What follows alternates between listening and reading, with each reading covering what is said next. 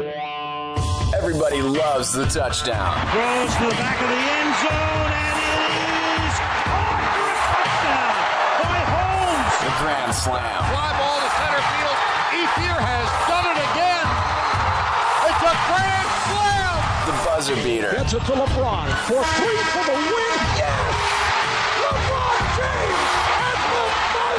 But how did those players get to that moment? And who built the venue and signed the contracts? Each week we dig into the business side of sports and give you the answers. This is Sports Business Radio.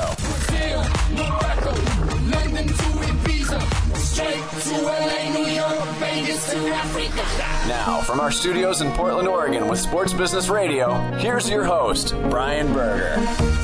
Welcome to Sports Business Radio. I'm executive producer Brian Griggs, and this week I've got a great best of show in store for you. Some of the greats, one you haven't heard yet, all mixed into a great hour of radio. So stick around because next in segment two, we'll kick it off with Brian's conversation with Forrest Lucas. He's the president of Lucas Oil Properties. Then in segment three, an interview that is new to most of you, Brian talks with Jason Sobel of the Golf Channel, talks Tiger Woods and the world of golf. Very good stuff there. And then segment four, we'll wrap it up with Brian's conversation with Ric Bucher from a while back. He is the ESPN senior writer and covers the NBA from front to back. That's the SBR best of coming our way, so stay close for that. A couple of other notes you can download the podcast of this and other SBR shows on our website at sportsbusinessradio.com. Become a fan of us on Facebook and follow us on Twitter at SB Radio. Stick around. Forrest Lucas kicks off this SBR best of coming up next. This is Sports Business Radio. You're listening to the best of Sports Business Radio. More with Brian after this.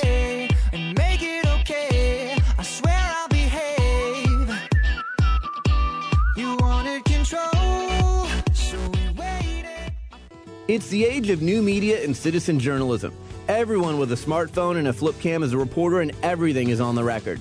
I'm Brian Berger, host of Sports Business Radio, and I team with former Nike executive Lee Weinstein to form media training company Everything is on the Record. With a combined 40 years of experience dealing with the media and helping our clients craft authentic messages, we'll help you navigate the tricky media landscape that exists today. Everything is on the record has provided media training to pro and college athletes, coaches and executives, as well as to government leaders and CEOs.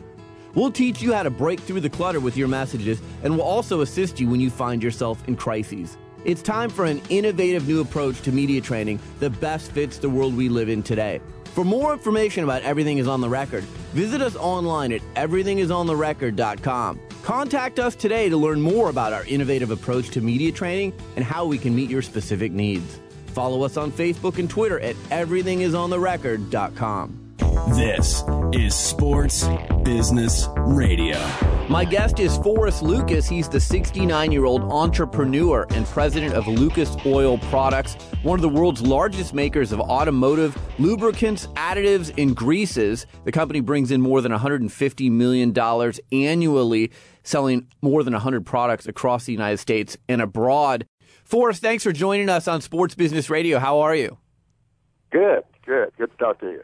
So you've got an incredible story. Uh, you were working two jobs trying to build your own trucking company. You were fed up with equipment breaking down, and you realized that you needed to develop better oil products. Tell us the story of how Lucas Oil Company was born.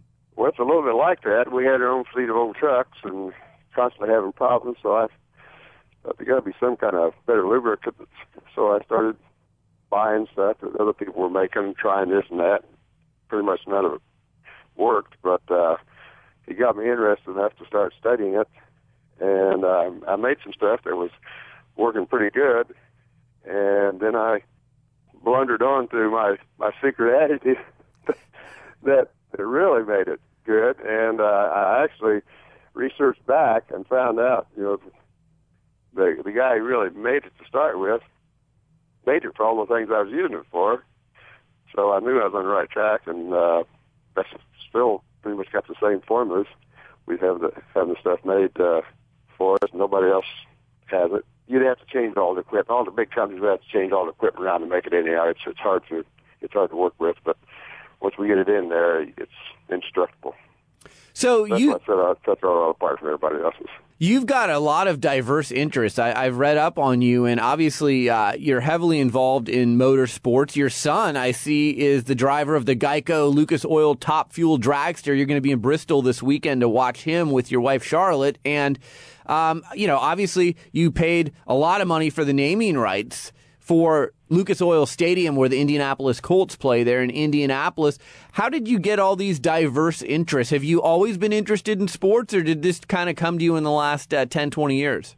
Well, I really got us into racing uh, as a as a medium for advertising. Mm-hmm. You know, I wanted to have a Lucas Oil. I wanted to be a cool product. It's great for race cars, and it, it makes the oil real slick and wear out proof, stands up to real high temperatures, so it was perfect for race cars.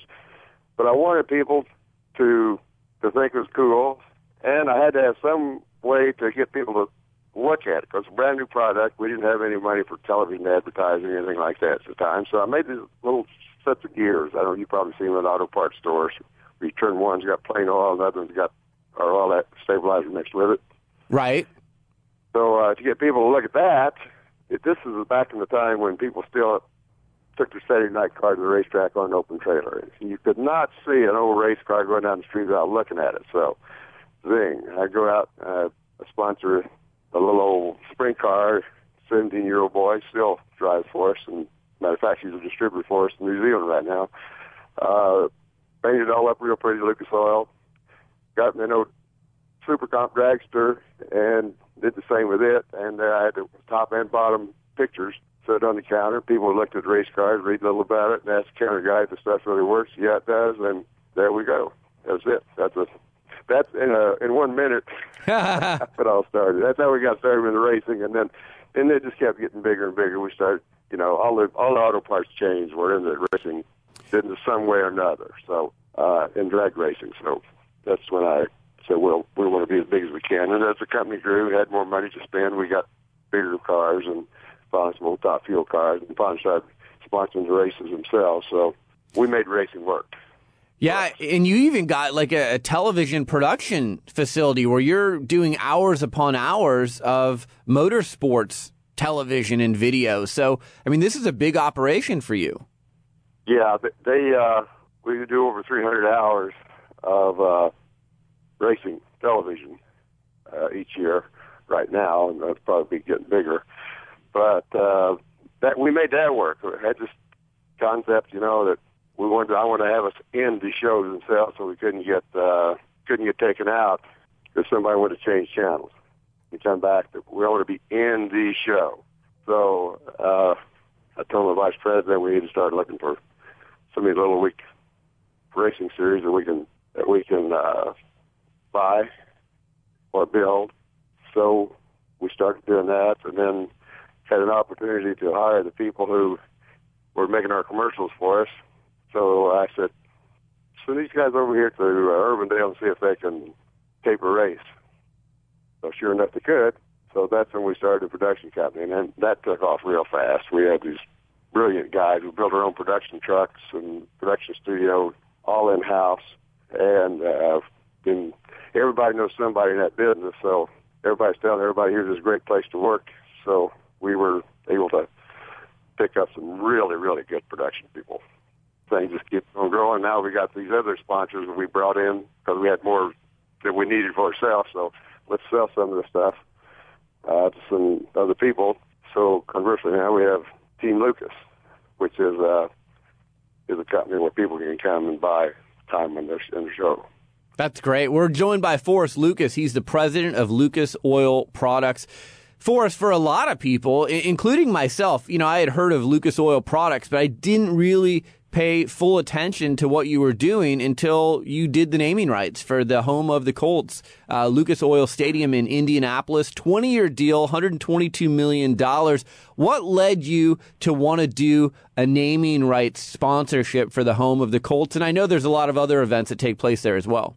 Well, there is. That's what makes it beautiful. There's a lot of events going on there. It is definitely the nicest one in the country. And uh, I'll tell you the truth, we we were doing a lot in racing, but I, I knew there was a lot of people who were not race fans. We were still not really well known to a lot of people. In certain areas of the country we were, certain areas of the country we were not. So I was just kind of had my eyes and ears open for something if something came along. I was not expecting it to be anything that big, but just just watching and here it come. You know, we were already sponsoring uh, the RCA Dome. We had some sponsorship inside, nothing like like this. But uh, and the Colts came to us and said, "Hey, would you be interested in this?" My first thought was, "No, that's crazy high. I'd never be able to afford that." Right. Driving home about an hour later, and I got to thinking about it. Well, I don't know how much it really does cost, and I need to find out more about it. So I set up a meeting with them, and we, Bob Patterson and uh, Tom Frederickson, we sat down and talked to them, and they made us a proposal. We, we worked it out, and that's where we got. You were saying you've seen a spike in your business since that naming rights deal's been done? Yeah, yeah, oh yeah, it worked. It it worked. Everybody knew pretty much after that. Uh, it's very very hard to find somebody now who hasn't heard of the Lucas Oil Stadium at least. No, you're exactly right. I think it was great. And for me, you know, I'm not a huge motorsports guy, but I know you from that naming rights deal. So I fit into the category of people that uh, I know a lot more about you because of that naming rights deal. Last question for you. I see that you've got uh, the Colts motorcycle and it drives around at the Colts games, and you guys helped uh, put that together. That's really cool. I like that. Well, that that we had that built uh, by uh, Milwaukee Iron. Uh, it's two one-hour shows on uh, television on Discovery Channel.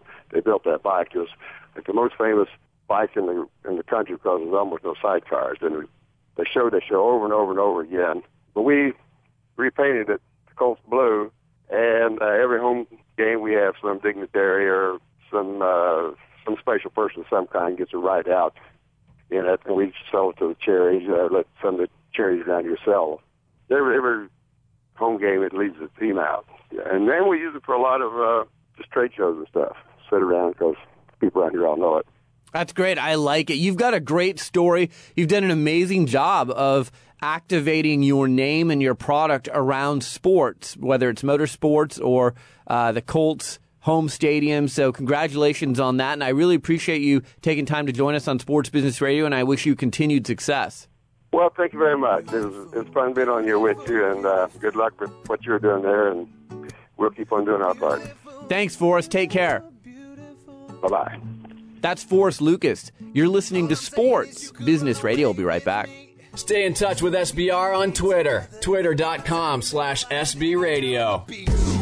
Yeah, we'll remember this forever. I didn't know how good, good, good it would be until I got here. Now I never wanna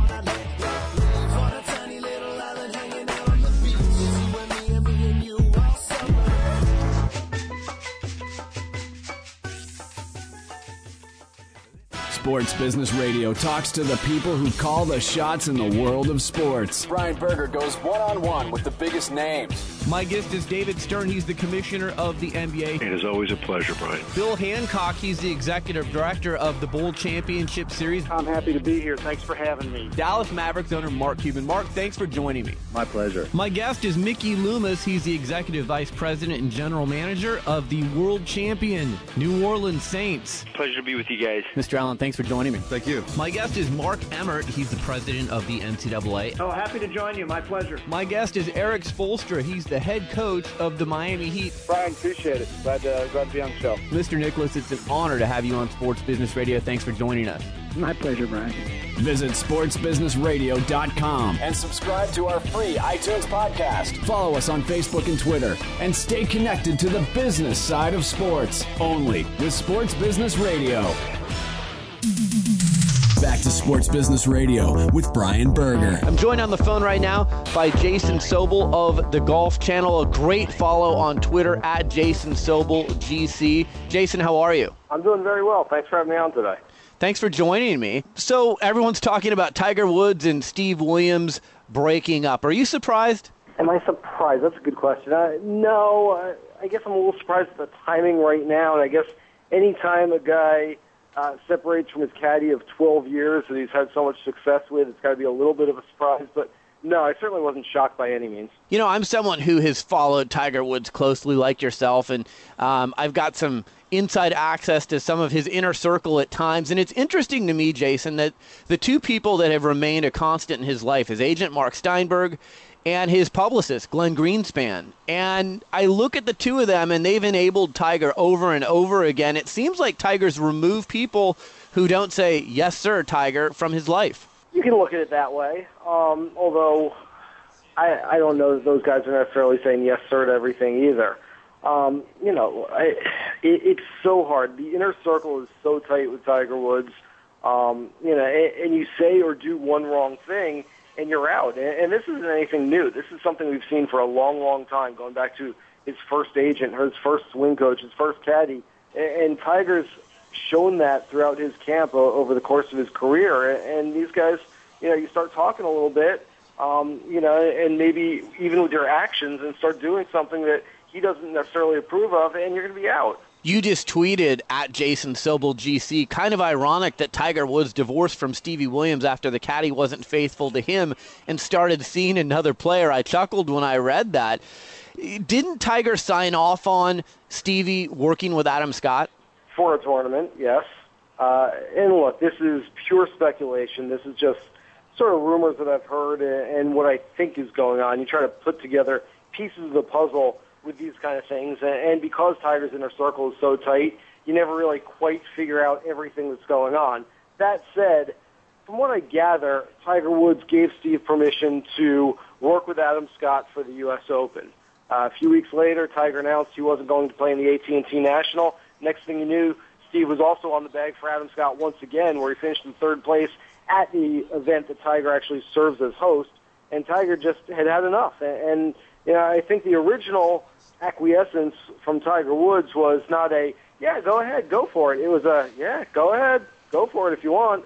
And, and I, I don't think he was very optimistic about uh, having his caddy work for another player during his uh, absence because of injury. So guys break up with caddies all the time. Just this year, we've seen Martin Kaymer, Paul Casey, uh, Francesco Molinari, Darren Clarke, who won the Open last week, Dustin Johnson, who came in second place. They all have new caddies on the bag. They've all found some kind of success afterwards.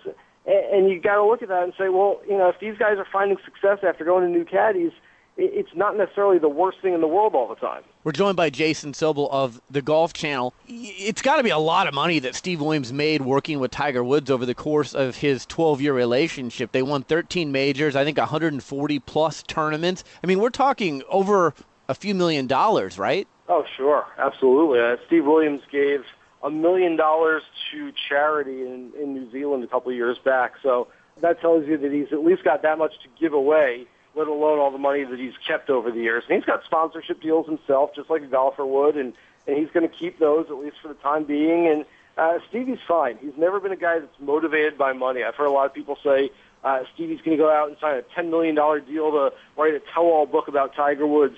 Even if he knows things that nobody else knows, I, I just don't see signing a book deal and getting money out of it being a motivating factor for Steve Williams. Now, if he feels uh, some ill will against Tiger Woods and sort of wants to get back at him right now after the guy was really his best friend. He was his best man at his wedding. Th- then maybe that happens. But I don't think this is a monetary fueled uh, move by any means. Jason, is this a case where Tiger Woods has someone else in mind to be his caddy in the future, or he had just had enough with Steve and said, you know what, I don't know who my caddy is going to be, but I'm severing ties? He's got to have somebody in place. And I wrote a column about that yesterday for GolfChannel.com. I, I can't imagine that a guy whose every move is watched and criticized and analyzed like Tiger Woods is, is doesn't have somebody already lined up. I, I've already spoken to a caddy who uh, I asked him, you know, have, have you received a call from Tiger Woods? And he said, no. And I said, well, you know what? How about a text message or an email or anything else? And I got silence. So uh, he's definitely out there looking already. Whether he has that guy in mind already and knows who it will be, I, I've got to think he does. Uh, I just can't imagine that Tiger Woods is going forward without having somebody else. And, and that guy probably is sitting back right now, watching all the TV news, reading the newspapers and the magazines and the internet sites, and saying, "Wow, nobody knows it's me, but I'm going to be the next caddy for Tiger." Jason, I know Tiger is scheduled to play in Notah Begay's charity uh, fundraiser. He's not scheduled to play competitive golf anytime soon. Do you think we're going to see him again this year? I do think so, but I, I don't have a, a real inkling either way. Quite honestly, I've stopped playing the guess when Tiger will play game just because. Uh, I quite honestly, I'm not sure if Tiger Woods knows right now. So for us to speculate and, and try to figure out when he's going to play next, I, I don't think Tiger knows. Uh, he has said that he will not tee it up again until he's 100% healthy. He said in the past that he hasn't been 100% healthy since he was 12 years old. So that time may never come. I think he was thoroughly embarrassed by what he did at the Players Championship when he came out, shot a 42 on the front side at TPC Sawgrass, uh, withdrew from the tournament and had to leave and had the injury. You don't go out and shoot 42 as the former number one player in the world and a 14-time major winner. That's embarrassing. And I think more than the injury, Tiger Woods wants to come back when his game is ready, so he doesn't go out there and shoot six over par for nine holes again. You know, people debate on shows like this all the time. Is Tiger going to win another major? Is he even going to win another tournament? Where do you see Tiger Woods going in the future? I still haven't passed him Jack Nicklaus. I really do. Wow. I go back to I go back to a conversation that I had last year with Padraig Harrington, and this is just uh, a little feature I was working on, a little column uh, where I was talking about all the players who were turning 40. And at that time, Ernie Els had just turned 40. Jim Furyk was turning 40 that week. I think it was at the Players Championship last year. Phil Mickelson was on the verge of turning 40, and Padraig Harrington actually turns 40 uh, very soon this summer. And I asked him what a golfer's prime age is, and he looked at me and with a big smile, he said 40. And I said, well, you've already got three major championships. Does that mean that you haven't yet reached your prime? And he goes, you got it, exactly.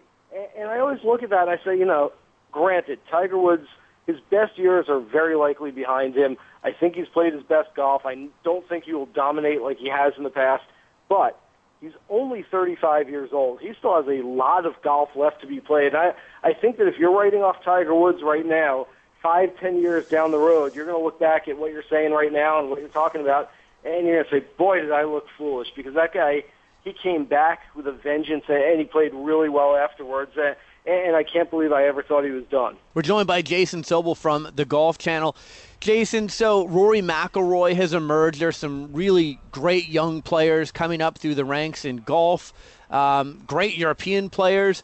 Where does Tiger fit in the mix going forward? I mean, it certainly doesn't seem like he's going to come out and, and dominate going forward. I don't see him dominating. What I do see is we could be looking at a golden age for golf in the next half decade to a decade. And what I mean by that is, yes, we have Rory McIlroy, who's already won the U.S. Open. We have guys like Rickie Fowler, who's done everything but win so far, and, and Matteo Manassero, who's 18 years old and has a few European Tour wins, and Ryo Ishikawa, who's played well, and Jason Day, who has two runner-ups at majors already this year at the age of 23. There's so many good, young, talented players out there who are capable of winning and competing and contending earlier in their careers right now that if we get them on the right track, we have them playing well, which we do right now, all of a sudden Tiger Woods comes back, he starts playing the kind of golf that we've come to expect from him for a long time, and now all of a sudden we have sort of a clash of the generations where Tiger's playing his best golf,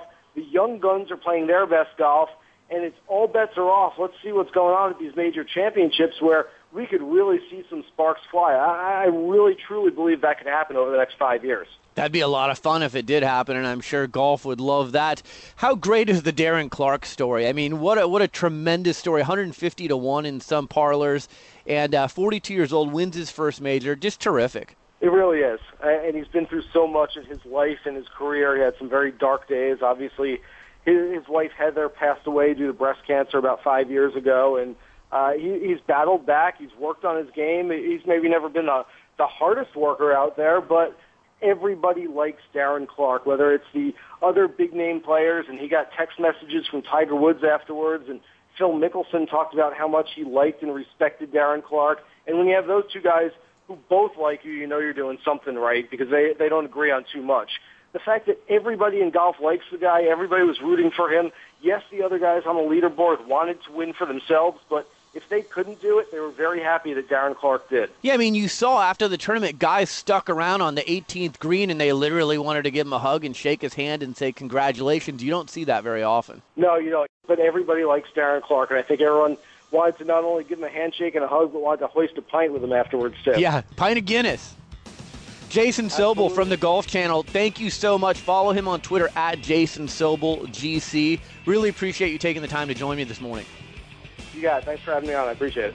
This is the best of SBR. Back with more after this. Hi, this is Brian Berger, host of Sports Business Radio. Well, I'm dusting off my golf clubs and looking forward to enjoying the gorgeous Oregon summer weather on the golf course. Like many of you, I'm on a budget. I want to tee it up when it's convenient for my schedule, and I enjoy playing golf courses that deliver a private golf club experience. That's why I want to tell you about the Ghost Pass at Pumpkin Ridge Golf Club. The Ghost Pass is Oregon's premier frequent player program that allows you to play the world renowned Ghost Creek Golf Course for over half off of the regular greens fees. And with your Ghost Pass, you can make your tee times 14 days in advance. The Ghost Pass program sets itself apart by offering a competitive tournament program, which includes one exclusive Ghost Pass event at Witch Hollow. The Ghost Pass is available for only $150, and here's the best part. When you sign up for the Ghost Pass, you'll receive a complimentary round of golf valued at $150. So you literally can't lose when you purchase the Ghost Pass. Go online to pumpkinridge.com and sign up for the Ghost Pass today. I'll see you on the links. This is Sports Business Radio. My guest is Ric Bucher. He's a friend of the show, ESPN senior writer, covers the NBA. You can find him on Twitter at Ric Bucher. Rick, how are you? I am good, Brian. How are you? Good. I know you're very, very busy. NBA playoffs, it's your time of year. Um, let's talk about the playoffs before we get into the collective bargaining agreement. Top storylines for you. One thing for me is, you know, I'm looking at the Lakers. Obviously, they're back to back defending champions, and they just don't look right. Kobe Bryant didn't look right in his last game. What are the top storylines for you in the playoffs so far? Uh, number one, just uh, whether youth is going to be served, uh, whether it's the Lakers or the Boston Celtics or the uh, the old guard, uh, the teams built on experience but old legs. Are they gonna? Is that experience going to win out? Or are we going to see the Chicago Bulls or the Miami Heat or the Oklahoma City Thunder uh, come through and uh, overcome their collective lack of experience and win simply because of their uh, their energy and their greater athleticism. By and large, in the playoffs, experience uh, and execution have been served ahead of athleticism and energy. But in this particular year, they're uh, the the the favorites that are the old guard are so beaten down and have sh- have showed to be so vulnerable that I, I just wonder whether we're going to see that uh, that tried and true uh, standard uh, changed and uh, and and tested here. Um, and and then the other part is still just you know the the the, year long uh, experiment that has been the Miami Heat. Um, they have not always looked good um, throughout the course of the season. Um, they're not built like a, a traditional uh, championship team, but uh, because of the vulnerability of of so many of these teams, I just wonder whether uh, the objective of uh, LeBron and Dwyane Wade and Chris Bosh coming together, whether that could actually be realized this year. Yeah, you know what's funny about the Heat, Rick, is it seems like before the season, you know, they had their pomp and circumstance in Miami, and a lot of people were ready to anoint them champions. Yeah. And now it's uh, like it's almost like they're under the radar. People are not expecting that they're going to win it this year, but they're playing pretty well. Granted, they're playing Philadelphia, but they're playing pretty well. Do you think that maybe they sneak in under the radar to the Eastern Conference Finals, and then who knows what happens? Yeah, I mean, I, it, it's it's intriguing. I, I I look at I look at the way that they've played, uh, even against Philadelphia. They get so much out of transition. But uh, the one element that is that is very impressive, and it's a hallmark of uh, of, of championship teams, is how they play defense. And they are the second best uh, defensive team to Chicago uh, in the league as far as defensive field goal percentage. And when you look at uh, the ability to go to a LeBron James or a Dwyane Wade in terms of scoring, uh, I, I just I, I see the potential. They they don't have the depth. Uh, they they still have a lot of holes. But I look around and quite honestly, I, you know, every team has holes. Uh, you know, the one the one team that uh, in, in that I still believe can play a lot better is uh, uh, are the Lakers. I, I believe that we haven't seen their best. I believe that you know this is just a byproduct of them going to uh, a fourth straight finals, uh, knowing that they are trying to get to a fourth straight finals, and that's just a physical beatdown, beatdown, a mental beatdown that nobody in the modern era has done. So I don't expect that we are going to see their best until they absolutely have to give it because they just they don't have any extra energy to expend. Yeah, some that people aren't bringing up with the Lakers is think of their schedule the last few years. So they've played in the finals, so they're playing deep into the season, and then you've got their yep. two best players, Kobe and Pau Gasol, who played in the Olympics a few years ago, and they've played yep. you know extended periods of time. They've got a, a lot of mileage on those tires, so to speak. Absolutely, and Lamar Odom did it last summer. Although for Lamar, I honestly believe that the experience for him was was was a positive one. It's one of one of the reasons he was the sixth man of the year. But uh, w- without question, um, you know, Kobe has been has been playing year round, and he's clearly not the same player anymore. And so I, I see more than ever um, when when Andrew Bynum is a force, offensively and defensively. And this to me is the is the great hope. The way I saw him play in Game Two against the Hornets, uh, he was he was poised, he was aggressive. Uh, he, he he did not look like uh, he was having any knee issues. When he is that lively, uh, he makes up for a multitude of sins. Uh, he can deliver the kind of energy that they're missing from these other guys. So um, that that is where uh, that's the whole card for for the Los Angeles Lakers. And and I I will say this: I do under I, what I what I respect about Kobe at this point is that he understands where he's at and he's trying to utilize these other pieces. Uh, a lot of people bring up the statistics that uh, you know that when he takes I don't know what it is 20 plus shots or whatever it is that uh, when he dominates the offense that uh, that they they don't win as often and they're not as good. Well, yes. Um, but then people immediately make the presumption that that's because, well, Kobe's just being selfish. No. Kobe does that when Pau Gasol and Lamar Odom and those other pieces are not aggressive. He's not going to sit around and wait. He'll he'll take over if nobody else is, uh, is is being aggressive. But if those guys are are attacking and they are they are being aggressive, he's more than happy to give up the ball and share it at this point because he knows he knows he has a long road a, a, ahead of him and I, I just I remember talking to him after Game Seven of the NBA Finals last year. He's and and we he said, "Can we sit down and do this?" And he's never he's never asked to do that. And uh, I was doing an interview for for uh, ESPN Radio, and we sat down, and I said, "You you look exhausted." He goes, "I've never been this tired in my life." Wow, uh, which says a lot when you think about uh, the training that Kobe Bryant has put into the game. We're joined by ESPN's NBA senior reporter Ric Bucher. Ric, playoffs are all well and good. It's been a tremendous year on the court. TV ratings up big time. Um, business is good for the NBA, but as we all know, the collective bargaining agreement is soon to be expiring. I'm not encouraged by what I continue to hear. I know you're close to the conversations as well. We know that, you know, the BRI, the basketball related income needs to be adjusted. We know the owners want the players to take a big pay cut. The number that had been out there previously, $800 million across the board. The owners have said this economic model does not work for us going forward. What are you hearing? Do you still think we're going to have a work stoppage? Oh, there's no uh, there's no question we're going to have a work stoppage. It's Just a question of uh, are we going to miss games and how many games are we going to miss? Technically, if we don't have a deal in place uh, by July 1st, that, uh, that then then a lockout begins. And once that lockout begins, they they don't get back to negotiating until September.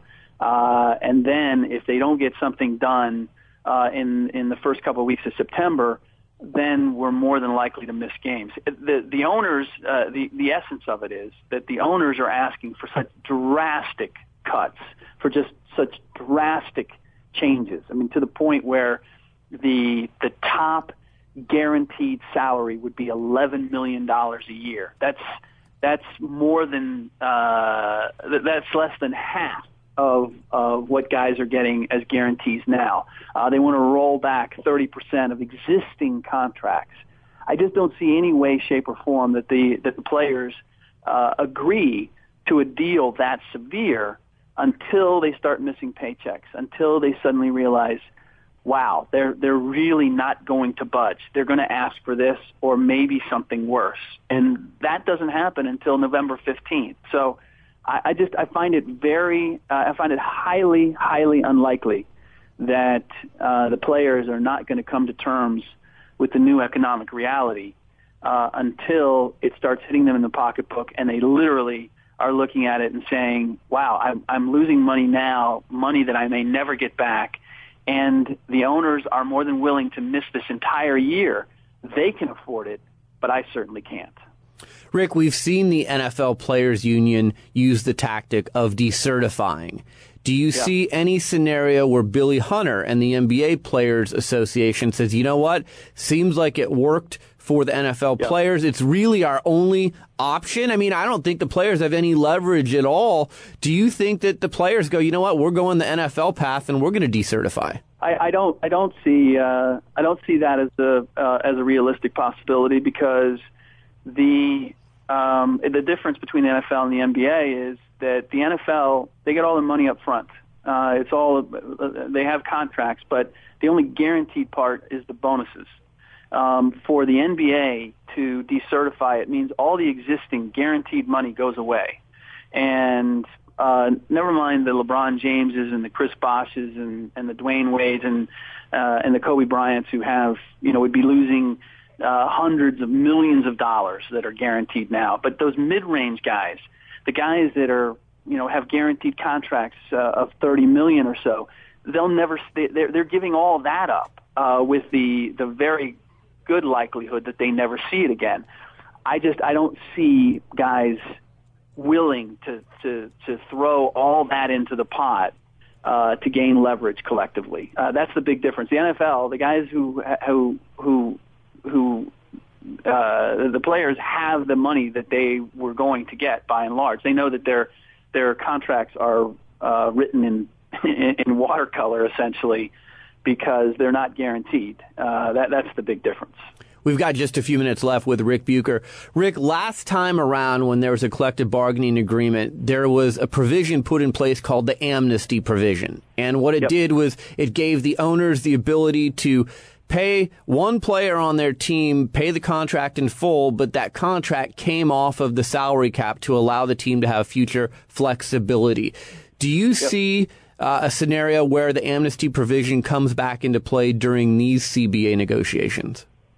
Uh, yeah, I think it's a possibility, uh, certainly. But there, I mean, it, it, it's almost it has to be because if they're at, if they're looking at a hard cap and they're looking at reducing the the, the contracts so extensively, they're going to have to find a way to get off of some money and uh, allowing teams to uh, to to toss basically a, a big unwieldy contract uh, is is one of the vehicles that would allow that to happen. Um, so yes, I, I see that as a, as a very realistic possibility.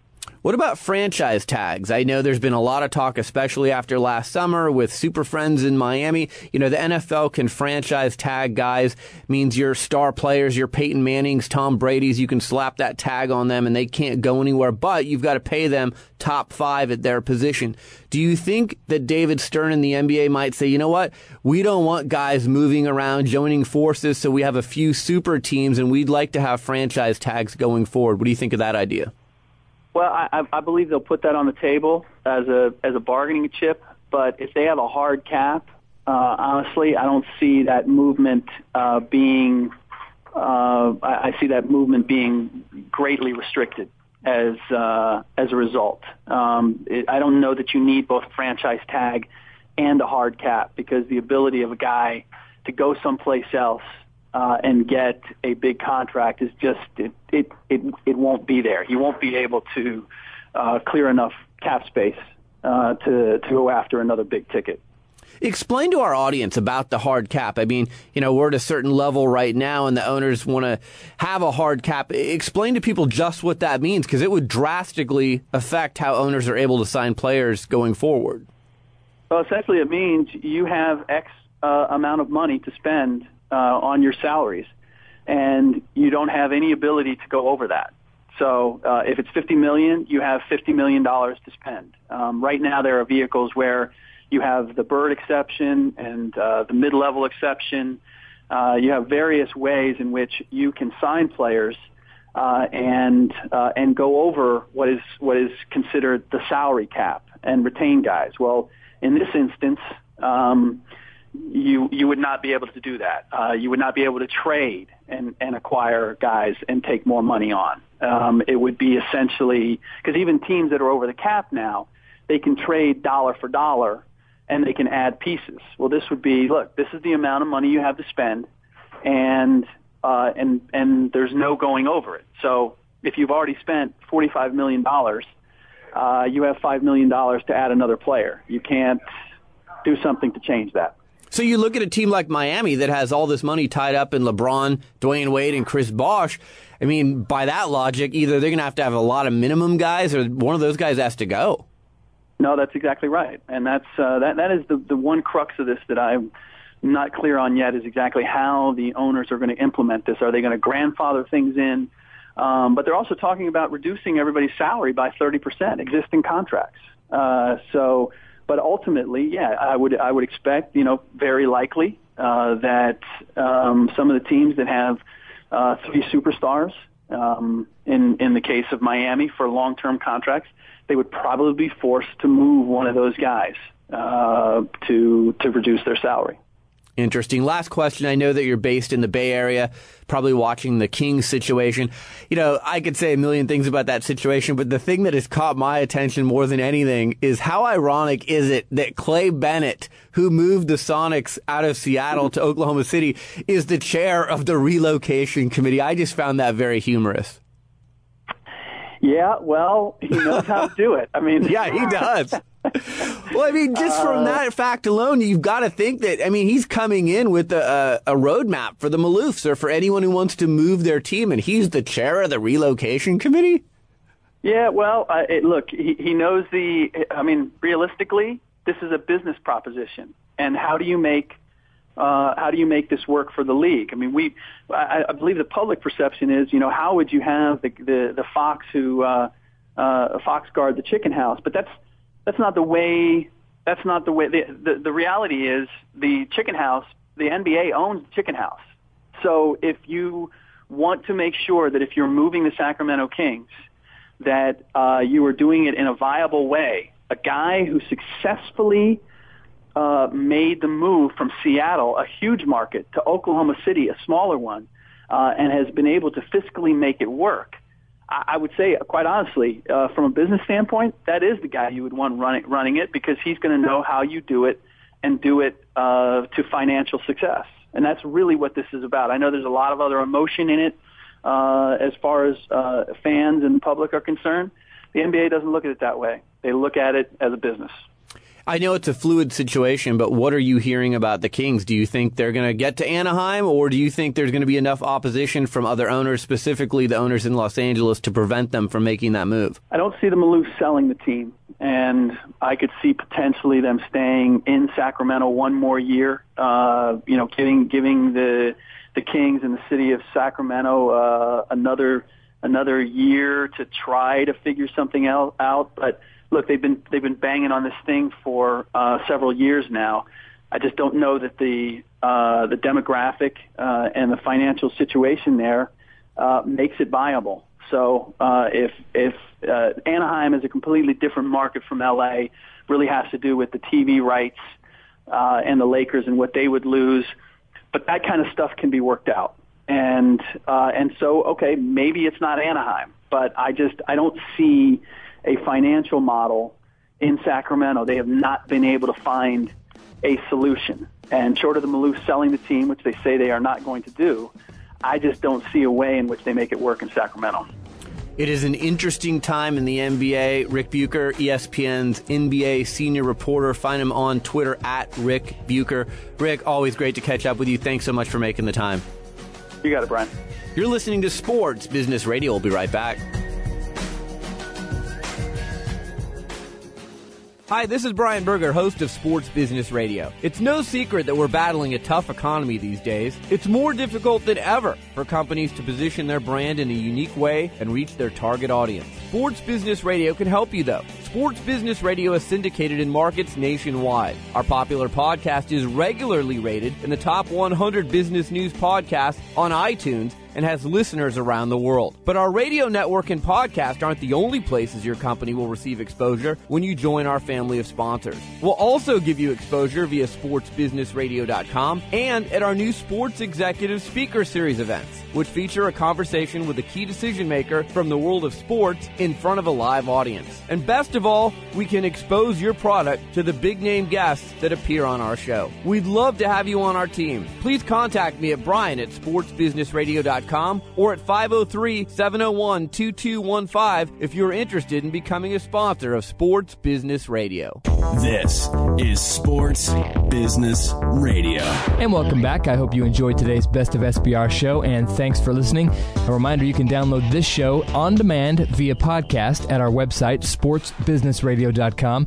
You'll also see icons there to become our Facebook fan and to follow us on Twitter at SB Radio. All kinds of stuff at sportsbusinessradio.com. You can go back to past interviews as well, so check it out, sportsbusinessradio.com. Also, you can fill out a survey on the website and let us know more about you and where you listen to the show. You'll have a chance to win a segment on a future SBR show. Pretty cool. You can sit right here in the studio and uh, have a segment to promote your business. I want to thank our show staff Doug Zanger, Jared Meltzer, Josh Blanks, Darren Peck, Ron Barr, James Harris. Brian and myself will be back next week with an all new show of Sports Business Radio. Have a great day and a great weekend. And thanks for listening to Sports Business Radio. Met a girl in the parking lot, and all I did was say hello. It's the age of new media and citizen journalism. Everyone with a smartphone and a flip cam is a reporter, and everything is on the record. I'm Brian Berger, host of Sports Business Radio, and I team with former Nike executive Lee Weinstein to form media training company Everything is on the Record. With a combined 40 years of experience dealing with the media and helping our clients craft authentic messages, we'll help you navigate the tricky media landscape that exists today. Everything is on the Record has provided media training to pro and college athletes, coaches and executives, as well as to government leaders and CEOs. We'll teach you how to break through the clutter with your messages, and we'll also assist you when you find yourself in crises. It's time for an innovative new approach to media training that best fits the world we live in today. For more information about Everything is on the Record, visit us online at everythingisontherecord.com. Contact us today to learn more about our innovative approach to media training and how we can meet your specific needs. Follow us on Facebook and Twitter at everythingisontherecord.com.